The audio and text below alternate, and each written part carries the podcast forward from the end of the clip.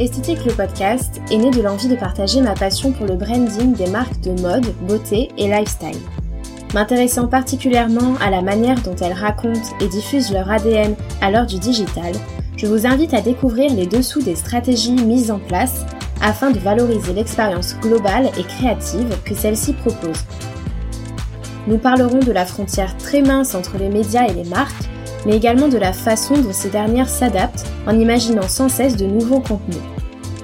Lors de chaque épisode, vous découvrirez l'identité et la vision d'une nouvelle marque, le tout expliqué en respectant naturellement le caractère unique de chacune. Grâce à Esthétique le podcast, j'espère éveiller votre curiosité, vous en apprendre un peu et vous surprendre beaucoup. Belle écoute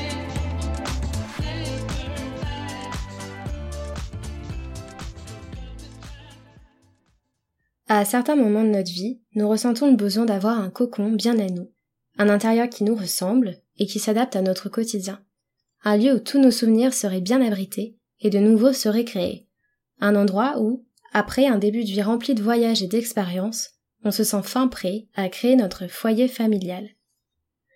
Constance Génary, fondatrice de The Socialite Family, s'est intéressée à cette période de la vie avec un œil observateur et un intérêt prononcé pour cette nouvelle génération de trentenaires désirant tout avoir, job de rêve, amour, enfants et voyage.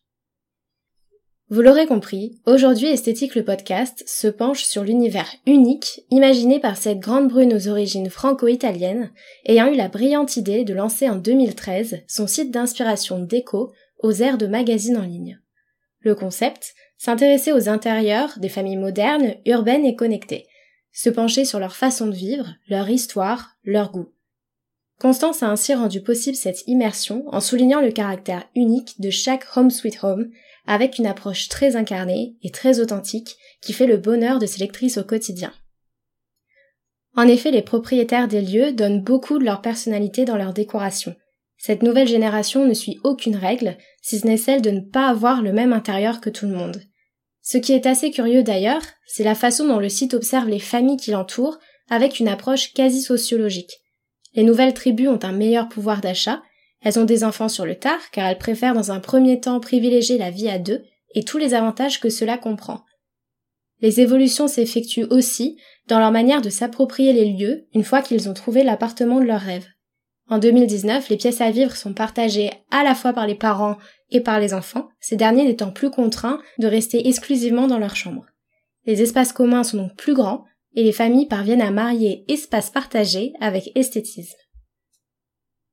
On comprend que The Socialite Family apporte une nouvelle vision du design et un nouveau regard sur la société, tout en s'imposant comme un véritable média prescripteur de tendance à la légitimité confirmée par son évolution récente. En effet, depuis peu, le site d'inspiration s'est mué en marque déco. Mais avant d'évoquer cela, concentrons-nous d'abord sur ce qui constitue la valeur ajoutée du site, son regard. Il est une fenêtre sur les autres, toujours dans un esprit de partage, jamais de voyeurisme. Dans un monde où nous sommes en constante quête d'inspiration, nous disons naturellement stop au scénario figé sur papier glacé. Les lectrices veulent du vrai, souhaitent pouvoir se projeter. En ce sens, The Socialite Family casse cette barrière et donne à voir plus que des intérieurs, des styles de vie. Le site se positionne donc comme le coup de fouet dont avait besoin l'univers de la décoration avec une grande dose de chaleur humaine. Ce média rend accessible des points de vue, des idées d'association de matériaux et de couleurs, des mélanges d'objets neufs et chinés, autrement dit l'essentiel pour être en mesure de transformer notre intérieur en nous, tout simplement. Je l'évoquais précédemment, mais ce format de magazine en ligne lui prodigue le rôle de média. Ce dernier lève le voile sur un contenu auquel les lecteurs n'auraient pas forcément accès d'une autre manière, celui-ci étant plus intimiste et plus innovant. Mais ce qui m'intéresse tout particulièrement, c'est la transformation de ce média en marque, phénomène de plus en plus présent de nos jours.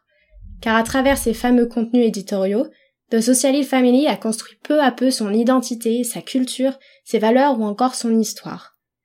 En sélectionnant ses sujets, il s'est forgé une vision bien à lui, et à force d'échanger avec sa communauté, a pu réaliser la meilleure étude de marché possible. En se basant sur sa connaissance fine des tendances et des attentes, mais également sur son univers, le média a entrepris de créer à son tour sa propre marque. À l'heure actuelle, la collection de Socialite Family comprend alors du mobilier, des luminaires, de la décoration ou encore du linge de maison. Le tout designé par Constance elle-même avec une forte empreinte de charme italien et de simplicité à la française. Les pièces sont issues d'un savoir-faire artisanal, peuvent évoluer dans plusieurs endroits de la maison et permettent surtout à la lectrice d'avoir physiquement accès à ce qui constitue l'ADN du site. Ce qui s'avère fascinant avec The Socialite Family, c'est sa capacité à incarner une marque globale répondant à tous les critères de succès actuels. Elle doit proposer une offre, certes, mais elle doit également être en mesure de la contextualiser. Ainsi, en proposant des articles d'inspiration déco, elle fait également la promesse à la cliente de lui donner toutes les clés pour faire un meilleur usage de son achat. Ce statut de marque globale, permettant de prolonger le produit, est une manière de concrétiser et de consolider sa vision. C'est aussi une stratégie qui souligne la force de l'écosystème, car le meilleur support publicitaire du produit, c'est son propre média. Cela offre beaucoup d'indépendance et d'autonomie à de Socialite Family. Cette identité d'empire digital est d'ailleurs complétée par l'ouverture de sa première boutique parisienne et dote la marque d'une nouvelle dimension, celle du physique, où la cliente peut toucher les matières et comprendre pleinement l'envergure du phénomène. C'est donc un sujet d'étude passionnant, dans sa manière très juste de se diversifier sans ne jamais perdre de vue sa mission d'origine, qui est de nous inspirer, tout en nous montrant la dualité entre marque et médias. Nous arrivons à la fin de ce podcast, qui je l'espère vous aura plu et vous aura permis d'en apprendre davantage sur la marque de Socialite Family.